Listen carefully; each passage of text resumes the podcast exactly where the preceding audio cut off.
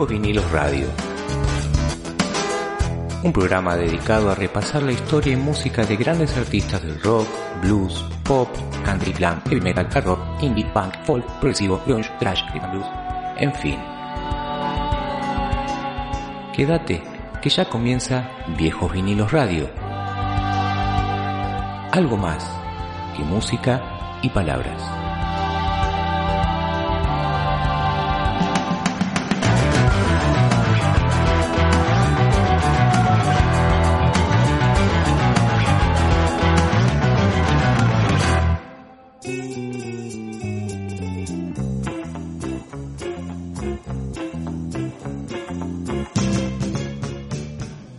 Hola a todos, bienvenidos a un nuevo programa de Viejos Vinilos Radio. ¿Cómo va Ari? ¿Cómo andás, Pablo? ¿Todo bien? Todo bien, a punto de divertirnos un rato, ¿no? Sí, sí, sí, con, con dos bandas ochentosas de rock nacional, muy buenos músicos y nada, muchos testimonios para, para divertirnos y para reflexionar. No. Eh, por ahí, qué sé yo. Vamos a ver qué, qué nos deja todo este programa de hoy, que va a estar plagado de música divertida, como le decían algunos, de estos grupos que habían nacido allá por los años 80 y particularmente hoy vamos a hablar entonces de Viuda e Hijas de Rock and Roll y de los Twists. Exactamente, exactamente. Así que bueno, si te parece, empezamos con el primer tema. Dale, arranquemos con Viudas y ya nos metemos a hablar un poquito de, de las niñas. Dale, buenísimo. Hermosura! ¡Qué locura! ¡Qué diablura! La historia de esta banda es una barbaridad. Directo de fábrica la van a escuchar. Papá rock and roll, fina Vitocha. Curtía boogie boogie, calipso y cha cha cha.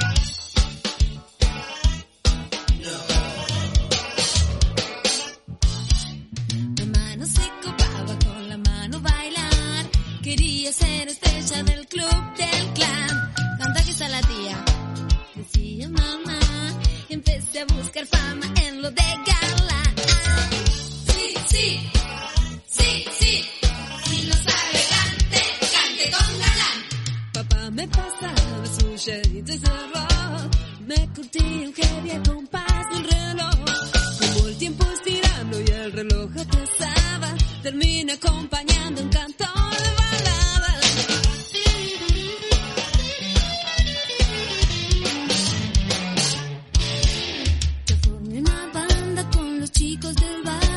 Se llamaba Heidi los desacoplados. Un alma piadosa se adueñó de mí. Y en discos de empanadas estampé mis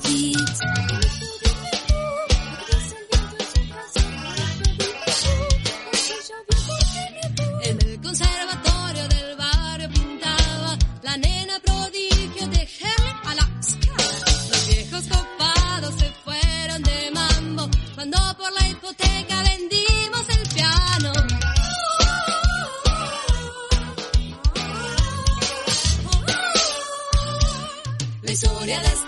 es una barbaridad y ahora estamos juntas. Bueno, empecé así. No, porque como fue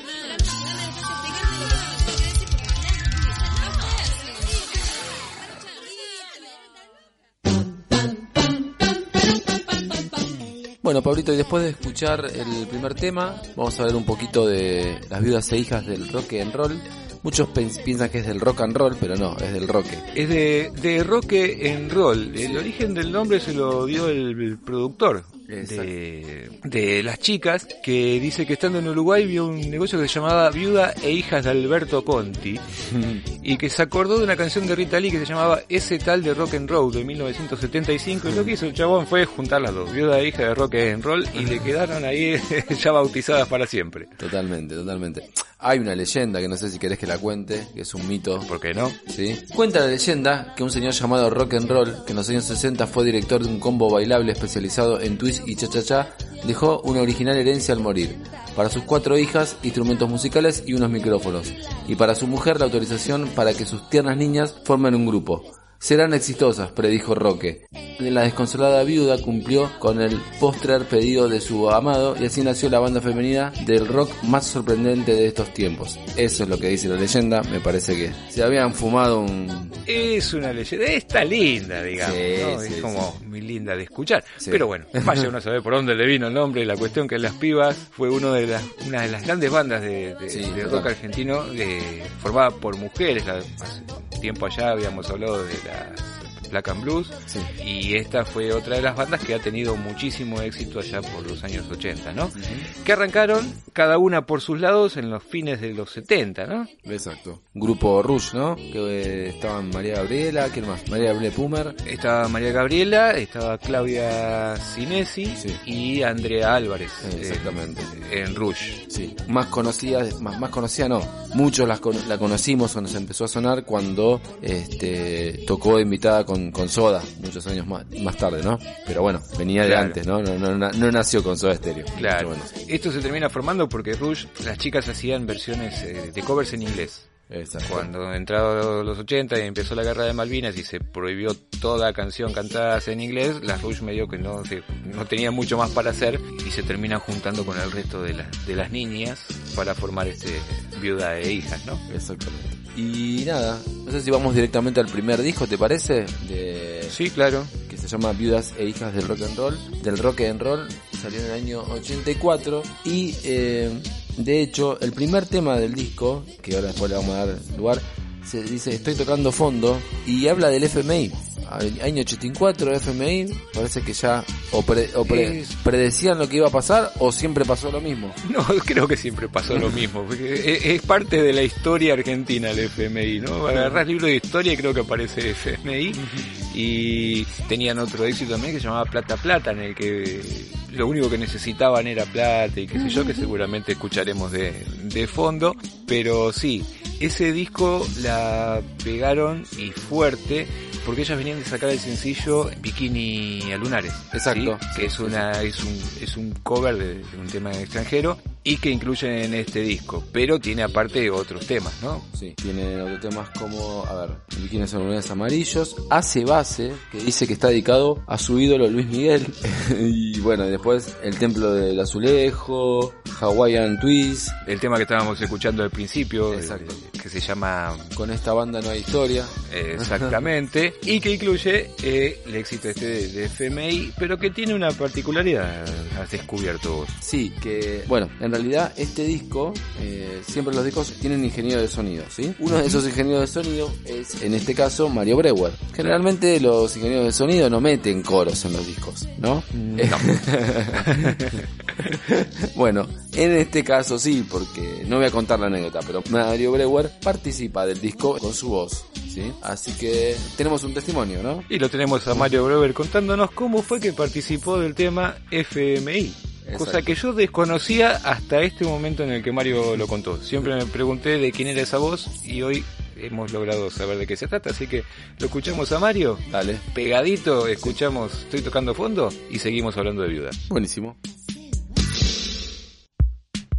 El primer disco de Las Viudas era como una especie de experimento de Bernardo Bergeret, un proyecto que se había hecho algo muy parecido en Brasil y había sido un éxito rotundo y él se tiró el lance de hacerlo aquí. Por supuesto se consiguió cuatro chicas maravillosas y me convocó a mí para que le grabe el disco.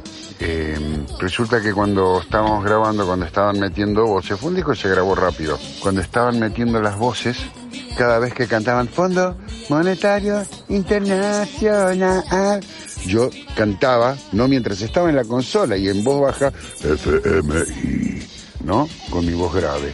Y en un momento, este Bernardo, que era el productor, dice, perdón, ¿alguien está contestando con voz grave FMI?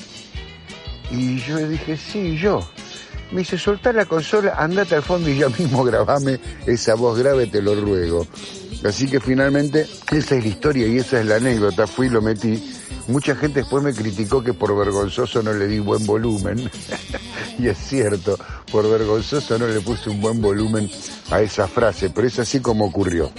Constantemente cuando trabajo tengo esto de nada, de cambiar la letra, de agregar letra, de hacer coros, de hacer una armonía. De hincha que soy nomás. Y en ese momento me pasó eso. Así que esa es la historia de cómo yo terminé cantando FMI.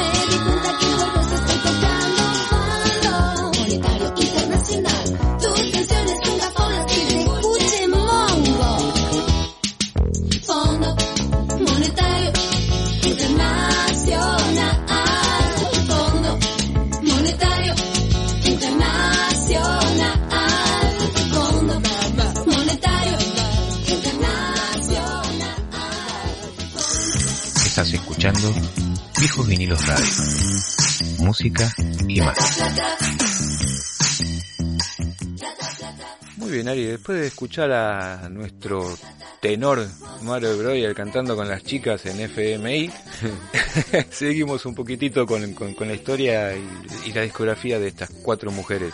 El segundo disco que es este Ciudad Catrónica es como que las consolida, ¿no? Es el que le da un poquitito más de, de estabilidad y fama y de la mano del éxito que tuvo la canción Lollipop. Exactamente. Lollipop fue una canción bastante premiada, incluso hasta tuvo premios como la mejor canción iberoamericana, este, allá por el año 2006, en una, en una revista estadounidense, que no me acuerdo cómo se llamaba. Estuvo metida entre los 100 mejores temas del rock argentino, hecho por la Rolling Stone acá de, Argentina y por la MTV en el 2002. Fue un disco que la pegó y un tema que sonó por todos lados.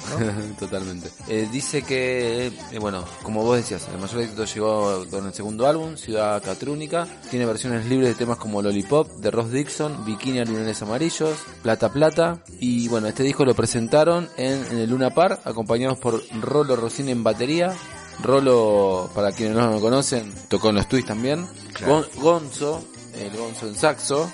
Gonzo era pareja de Mavi Díaz en esa época, Marcelo Huertas en teclados y a ver, una cosa de lo que contábamos antes, como ellos no tenían ba- baterista estable, ¿sí? En disco de estudio, el quien toca la batería es J. Morelli, otro baterista conocido que tocó con el Flaco Espineta, si no me, si no recuerdo mal. Este, así que, y Domingo Cura también en percusión. Exacto. Y después de este disco sacan el que sería su tercer disco de estudio, y no sé si no fue el último, Sí. que fue Vale 4 en Exacto. el año 86. Después viajan a, a Nueva York, después de haber presentado el disco, y si bien este, tu- tuvo un, un buen lanzamiento y bastante producción atrás, no tuvo demasiado éxito este, este disco, y poquito tiempo después eh, la banda se, se disolvió, ¿no es cierto? No, Sí. no tuvieron demasiado demasiada carrera después de, de este último disco.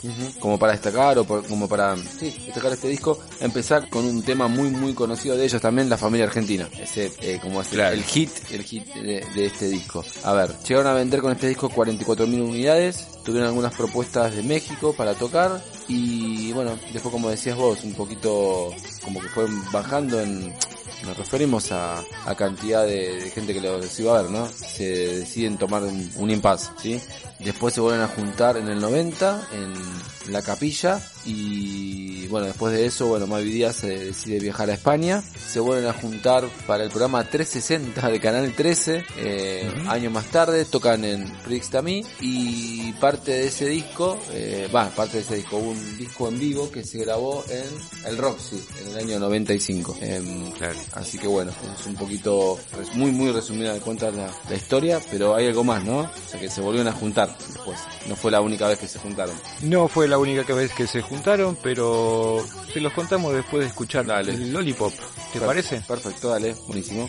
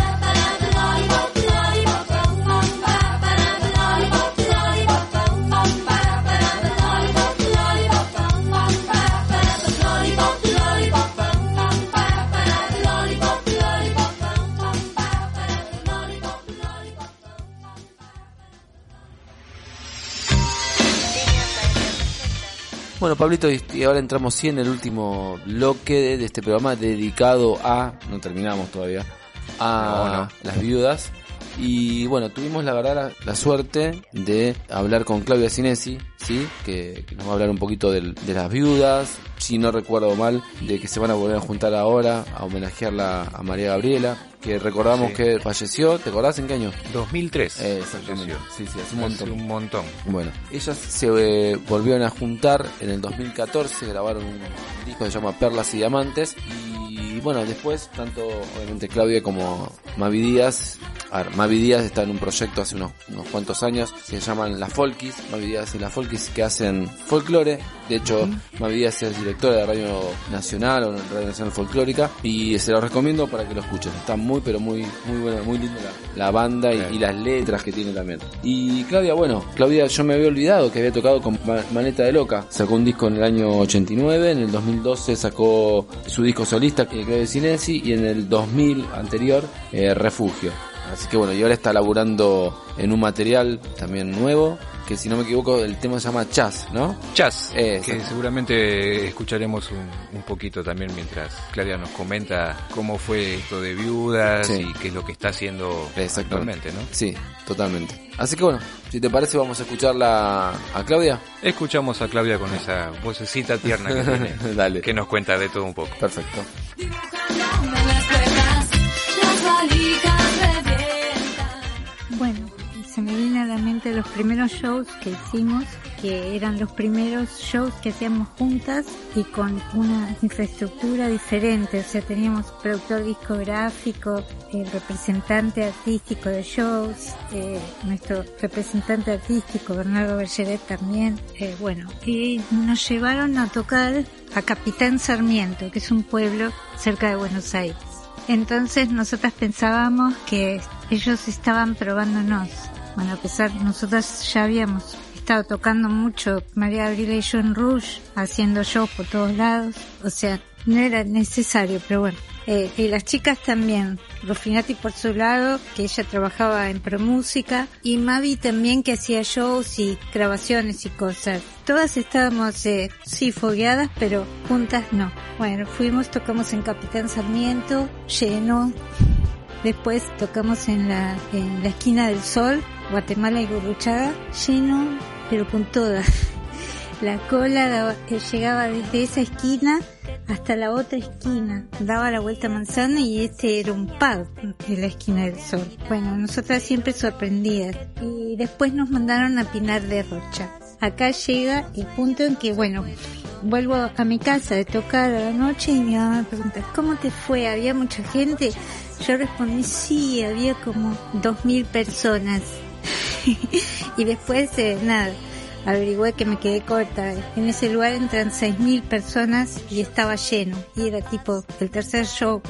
Y bueno, la gente estaba toda vestida como nosotras, pintadas como nosotras y sabían las canciones las letras. Eso fue algo muy, muy emocionante como todo lo que siguió luego. Ahora eh, doy clases de bajo, ahora y desde hace 30 años que estoy dando clases de bajo.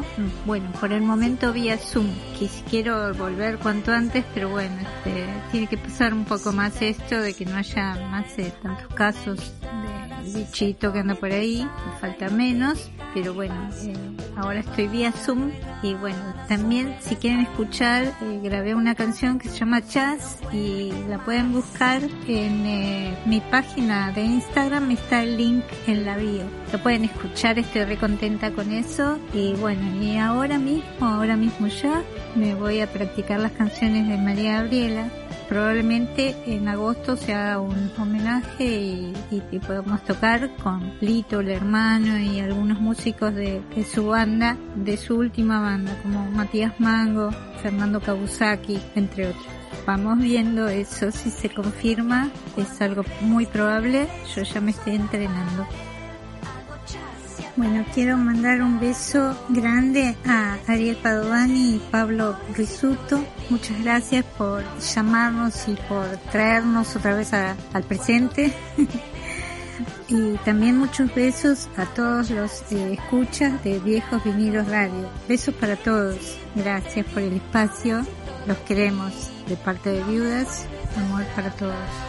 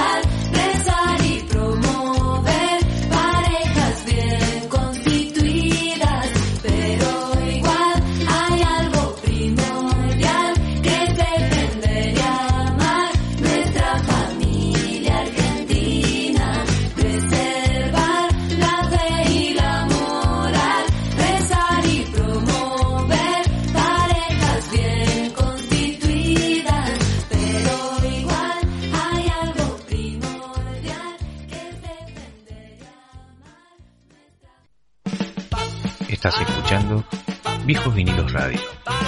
Música y más. Desde la cancha de Boca hasta el Luna Park, la juventud va coreando al pedo, pero temprano más vale pájaro en mano, que idiota que no va a votar. Ya está colmada la plaza, no cabe ni un alquiler.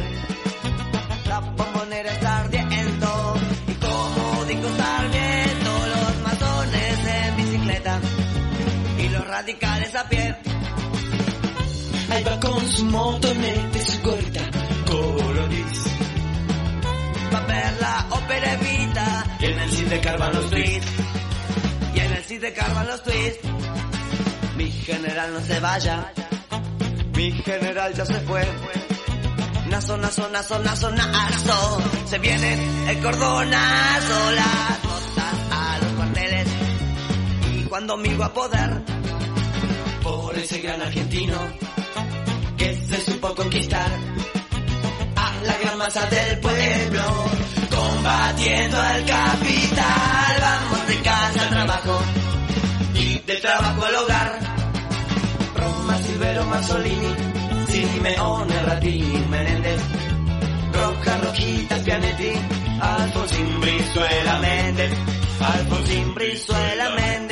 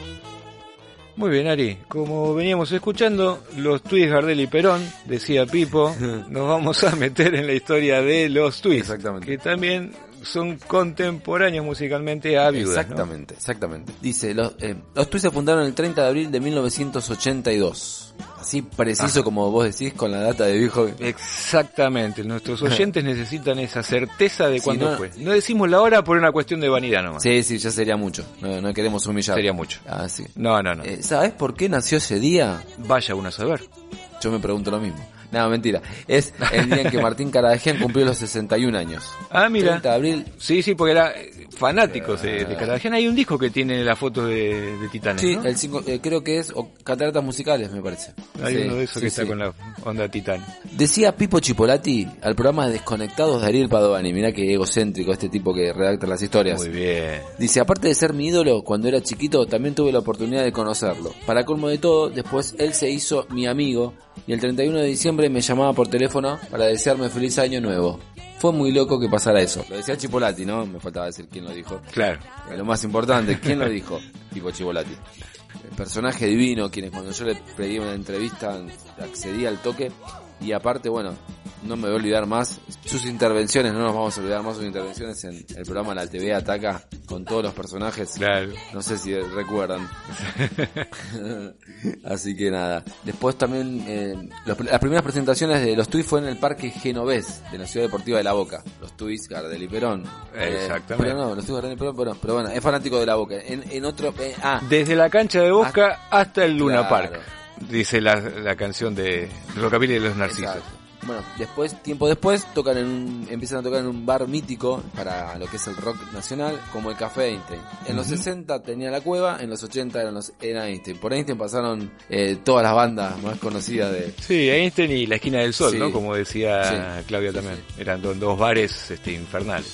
Dice Pipo, el primer recital que hicimos con los Twins fue en el Einstein. El debut nuestro fue junto a Sumo. Después tocamos en un pub de jazz donde nos vino a ver Charlie García y le gustó mucho. Terminó operando la consola de sonido y aparecimos al día siguiente en un festival de la revista Pan Caliente con Charlie y Andrés Calamaro. Esto es cercano al año 82, ¿sí? Y Bueno, y después ya mm, se empieza a generar lo que sería eh, la dicha movimiento, ¿no? Que es el, el primer disco. El primer disco y, digo, todos fueron importantes, pero el más mítico, ¿no? De los Twists. Sí, porque este disco, más allá de, de- de la producción que ha tenido, Sí. ¿no? En el que participaron Mario Breuer, Sí. este, Amilcar, eh, Charlie, incluso Charlie ha aplicado un poco de censura en este disco. No. Porque, sí, porque dice que al final, viste que el último tema que, este, que, que tienen ellos es este jabones flotadores. Y medio como que estaban pasaditos de rosca con el tema de la religión, los judíos y qué sé yo. Y a Charlie no le gustó demasiado y dice que censuró bastante, bastantes partes de, de ese, de ese Sí. tema. Pero es un disco que tiene los mayores éxitos que te puedes imaginar de los twists, desde jugando hula hula, en el bowling, eh, ritmo colocado, sos una rica banana, Cleopatra. Pensé que se trataba de cieguitos, o sea, es un disco que quedó allá arriba, más allá de haber sido grabado en un corto tiempo, Sí, ¿no? sí. Como seguramente nos va a contar Mario Broel que aprovechamos y le sacamos data de todos lados. hoy. Totalmente, totalmente. Otro dato, bien viejo vinilos radio, es que el disco salió a la venta, y acá tiene que ver con la ideología Pipo Chipolati, yo no me hago cargo. El, sa- salió a, a las bateas el 17 de octubre, día de peronistas si los hay, del 83. Y tuvo un éxito arrasador, vendió alrededor de 120.000 placas. Para lo que es en esa época un, un montón. Un ¿sí? montón. Eh, y, y aparte, más allá de lo que vendió, lo que, lo que marcó ese disco en, en serio, o sea, en el rock nacional, o sea, nadie puede decir de la, de la edad que tenemos nosotros, sí, los que nacieron después de los 70, 71, 74, Claro. que no lo haya escuchado y no lo haya marcado y no lo recuerdo. Así que, nada, eh, muy lindo disco. La verdad que es un disco entretenido, divertido, lindos temas todos y aprovechamos que estamos hablando de la dicha en movimiento, lo escuchamos a Mario Breuer y después de Mario Breuer ¿a quién? viene nuestro amigo Gonzo Palacios que dice que nos dejó una sorpresita sobre este disco. Bueno, bueno, entonces vamos a escuchar a, a nuestro querido Mario Breuer. Le mandamos saludos eh, a Angus, que es su perro, que siempre está presente con él. Y a Gonzo, nada, sacarnos el sombrero y lo queremos un montón. Y la verdad que es un capo, un capo total. Así que bueno, Dale, vamos a compartir entonces un poquitito estos audios. dale. Hola Ariel, ¿cómo te va? ¿Cómo estás? De los twists en realidad hay, al- hay algunas cosas que son bastante, bastante anecdóticas. Primero el hecho de que se haya grabado en dos días y mezclado en el tercer día. De hecho en la tapa dice grabado en 33 horas y un cuarto. Es lo que la cantidad de horas que, terminamos en grabar, en hacer todo el disco. Estuvo involucrado Amilcar, por supuesto Amilcar vino, hizo la toma de sonido, se fue y yo me quedé grabando el viernes. Y después Amilcar volvía el sábado y como el sábado unos amigos míos a la mañana me pasaron a visitar y qué sé yo, y que vamos al Tigre, vamos a tomar un cuartito, nos fuimos al Tigre a tomar un cuartito, yo había quedado en llamar al mediodía si necesitaban algo, así que me fui a un, estábamos por ahí en, Villa Nañata, conté un teléfono público, llamé al estudio y me dice, Mario, ¿dónde estás? Te estamos buscando como loco, Amilcar no puede venir, ya están llegando los músicos y no hay ingeniero, así que yo que era el dueño del auto dejé a mis dos amigos encuartirolados en, en Villa Nañata y yo me fui en un estado catatónico, psicodélico, lisérgico, manejando desde Villa Nañata hasta Floresta. Hice el resto de la sesión así. El primer día se grabaron todas las bases, el segundo día se grabaron las voces y algunas sobregrabaciones y el tercer día se mezcló. Todo ese disco, la forma en que fue hecho, es, es una anécdota entera, completa.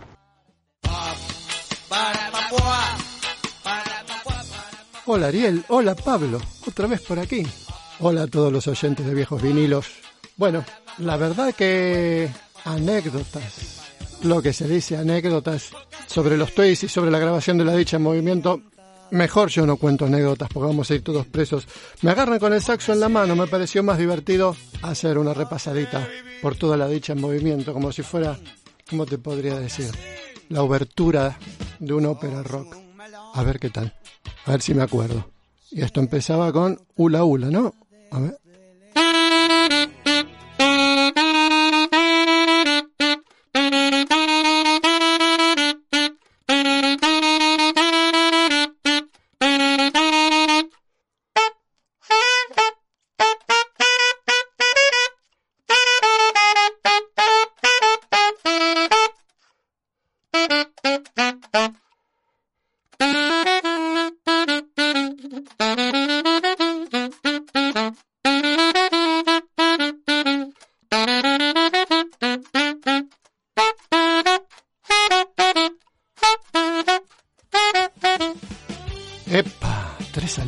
Está mal para un sesentón.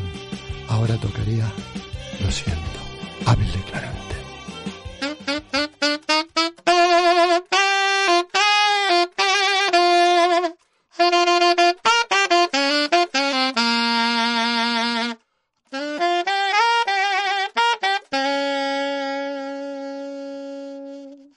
Bueno, bueno, pero no todos son desgracias en este mundo. Vuelve la alegría de la mano, de la mano blanca.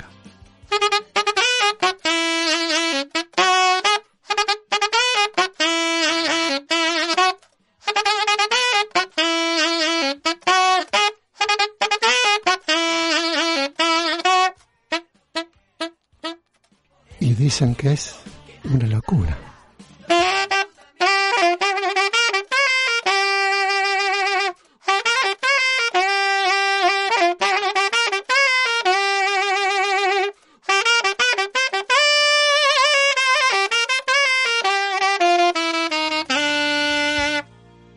Y como estamos hablando de vinilos, llega el momento de dar vuelta al disco.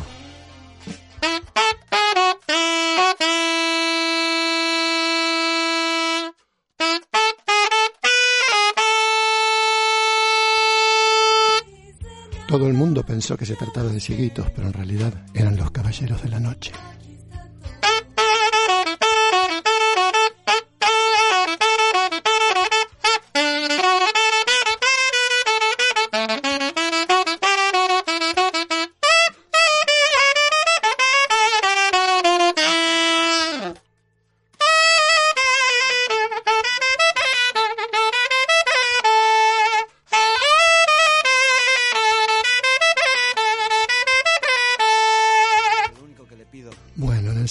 Creo que no toco, pero igual no lo vamos a dejar afuera.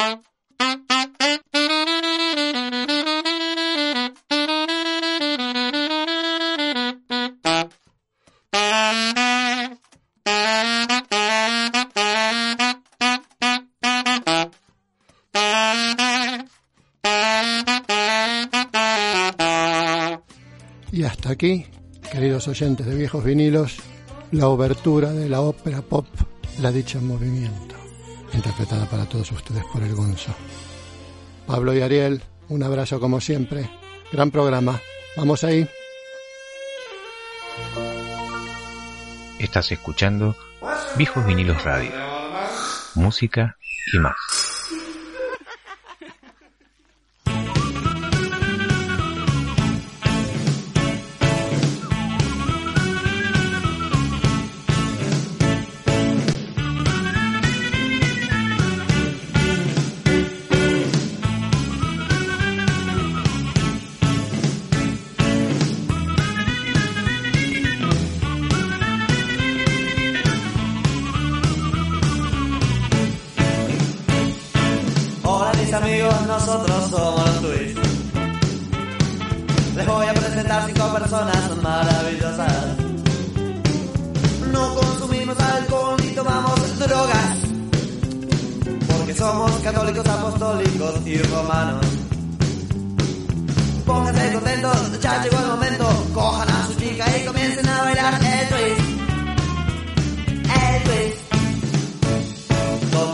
La perfección cualquier instrumento.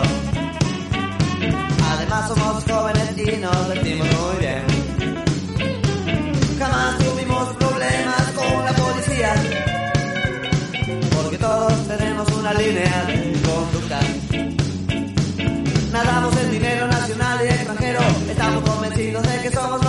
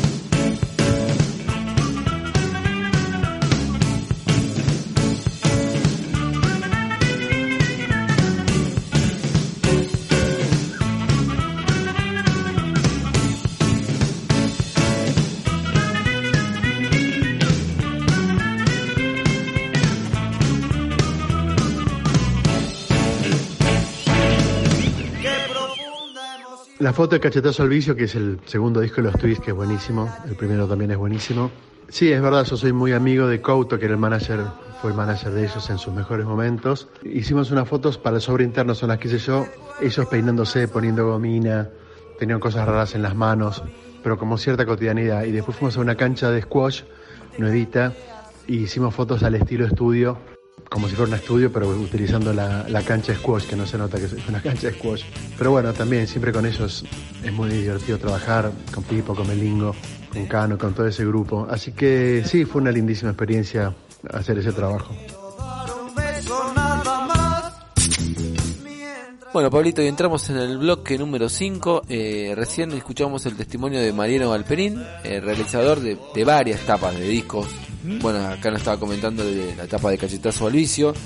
Los que somos fanáticos de Charlie García también hizo la, la tapa de- del primer tango. eh, así Claro. que bueno, le, le agradecemos. Y también este hizo la tapa de uno de los discos de la ¿no? Exactamente. El, el- el cuarto LP, creo. Exactamente, sí señor.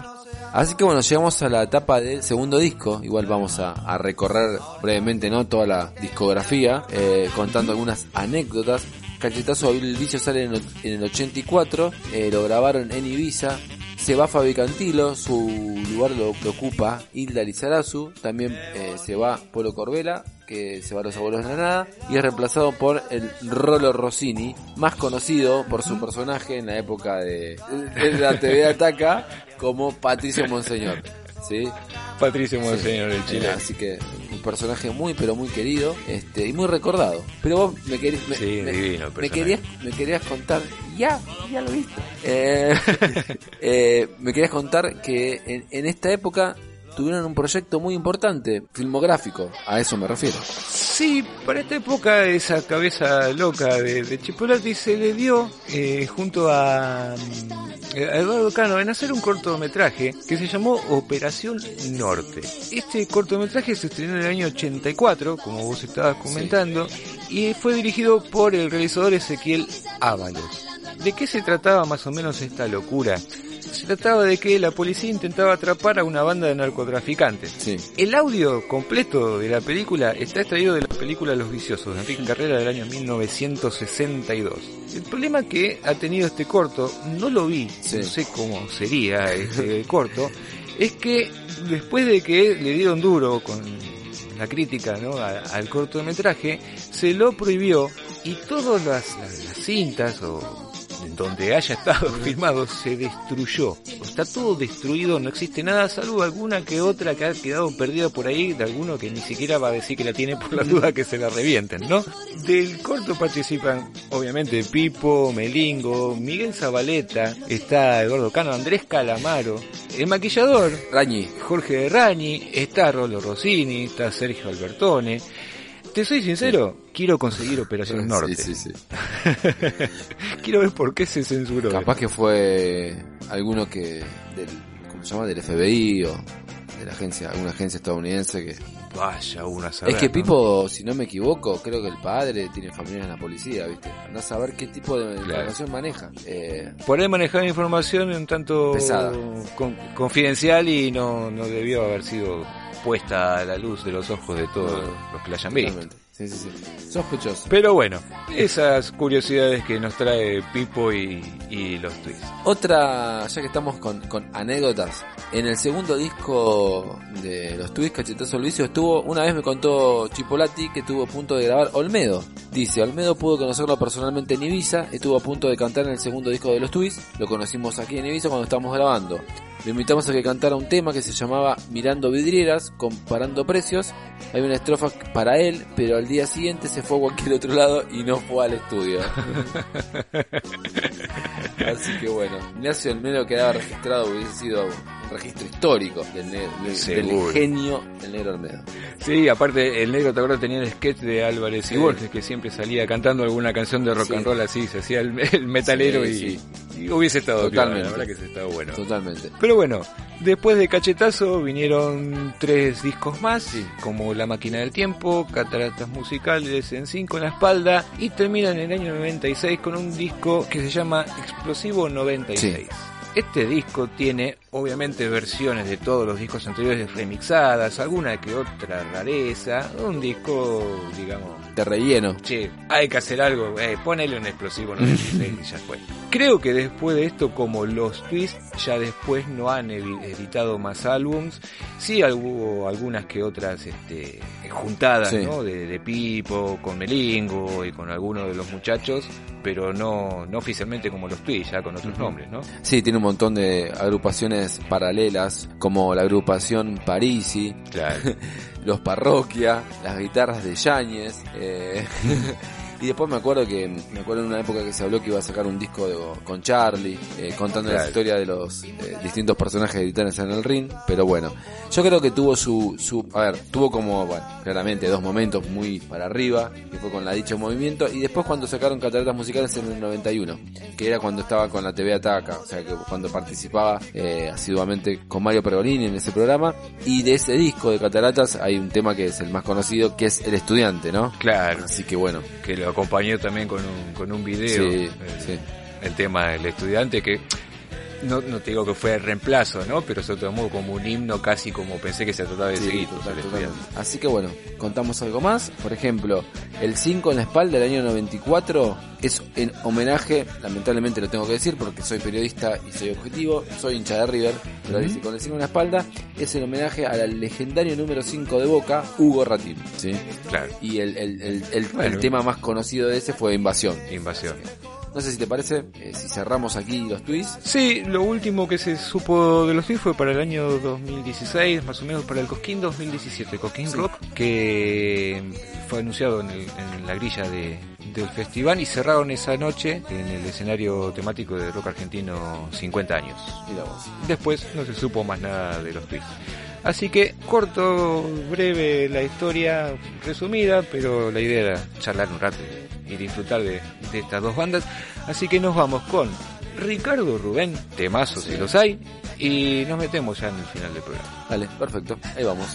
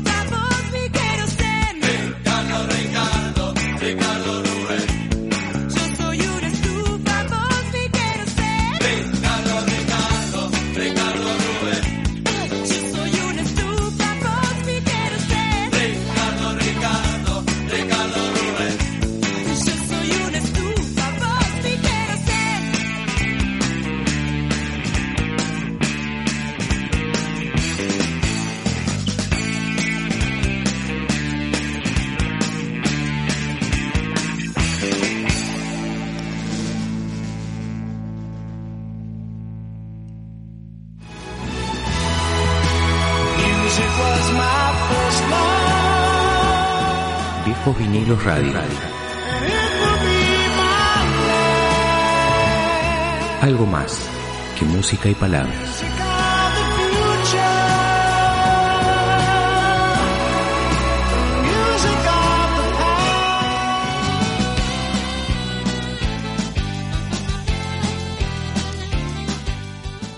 Y así llegamos al final del programa del día de hoy, hablando de viuda e hijas, hablando de los twists, un programa divertido, música divertida, como no me gusta decirle, pero rock de los 80 básicamente, rock argentino de los 80, ¿no? Así que no sé, ¿qué te pareció Ari? No, muy bueno, muy bueno. Le agradecemos a todas las personas que participaron, o sea, a Gonzo, a Mario Breuer, a Claudio Sinesi, a Mariano Alperín. Y sí, sí, la verdad que bandas eh, muy, muy recordadas y muy escuchadas en la rock and pop, eh, donde nos grabamos los tem- los discos en, los discos no, los temas en un cassette y bueno, así teníamos acceso fácil y pirata a esta música. Sí, Eh, ahora que nombraste rock and pop, Sí. no es para hacer publicidad, pero sí No. me acuerdo en aquellos primeros años de rock and pop, que no había programación, era todo música, eh, los Twist habían hecho una, un institucional Sí. con la cueva Dalí. Por favor, no toque la perilla, decían, ¿te acordás? Sí, rock and pop, rock and pop. Bueno, y de hecho hoy la siguen pasando. Una partecita, lo- sí, es, esa cortina hoy la siguen pasando. Así como en, Jeje. en la- en las publicidades. ¿Y con qué nos estamos yendo entonces, Ari? Sí, nos vamos a despedir con el tema Pensé que se trataba de Cieguitos. O sea, la verdad uno lo sigue escuchando y, o sea, nada, cuenta de una manera irónica, satírica, cómica, algo que es re pesado. Claro. Eh, la historia, una vez me la contó, la he contado millones de veces, y millones de veces se la hemos preguntado, pero Pipo dice, es medio la interpretación inocente de un tipo al que se llevaron preso. Yo la escribí después de un día que me habían llevado por casualidad. Al día siguiente, cuando me soltaron, estaba yendo para San Telmo en un colectivo y la empecé a escribir. Es así es como recuerda Pipo Chipolati este, cómo, cómo surgió este tema. Pero igual, eh, nada, vuelvo a repetir, es una genialidad porque lo que, lo que cuenta es algo que no solamente le da el pasado a él, sino a unos cuantos más, Claro. en una época pesada de la Argentina, ¿sí? Eh, pero bueno, tiene, tiene esa particularidad y genialidad. Yo creo que lo más genial de este tema es eso, que un hecho trágico lo cuenta de una manera cómica. Y- Sí, Pipo eh, en toda la discografía, en todas sus letras tiene eso, ¿no? La, la ironía así a, a- a flor de, de boca y con esa ironía te cuenta cosas complejas como era el tema este de que te levantaban en las calles de una manera que la entiendas y que no se lo llevaran sopre también, ¿no? Claro, claro. Así total. que nada, eh, nos despedimos entonces con este himno de Sí. los twists y nos encontraremos la semana que viene. Dale, perfecto, con alguna sorpresa. Exactamente. Así que nos estamos viendo la semana que viene. Chau, chau. Chau, chau. Cómo brilla, cómo late, cómo crece de tamaño. Oficial, llama el móvil. Documentos, por favor. A ver, todos contra la pared. Rapidito contra la pared. Fernández, apúrese. Dos, uno, tres, más. Era un sábado a la noche. Tenía plata y hacía calor. Me dije, viejo, aprovecha, sos joven. Y me fui al cine a ver una de terror. Salí a la calle, paré un taxi y me fui. Por ahí bajé en Sarmiento y Esmeralda. Compré un paquete de pastillas renomé. En eso siento que un señor me llama. Al darme vuelta me di cuenta que eran seis. Muy bien peinados, muy bien vestidos. Y con un Ford verde. Pensé que se trataba de cieguitos. Anteojos negros usaban los seis. Al llegar me dijeron buenas noches.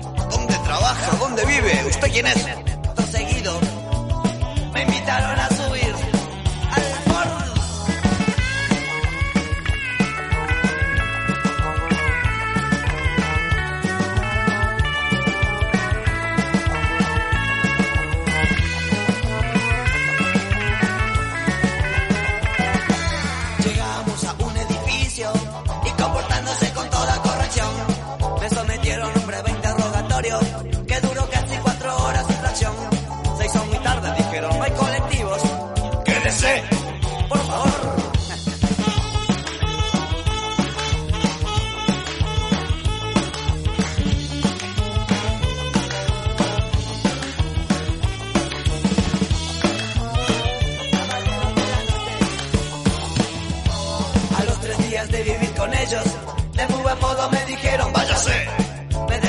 Mis cordones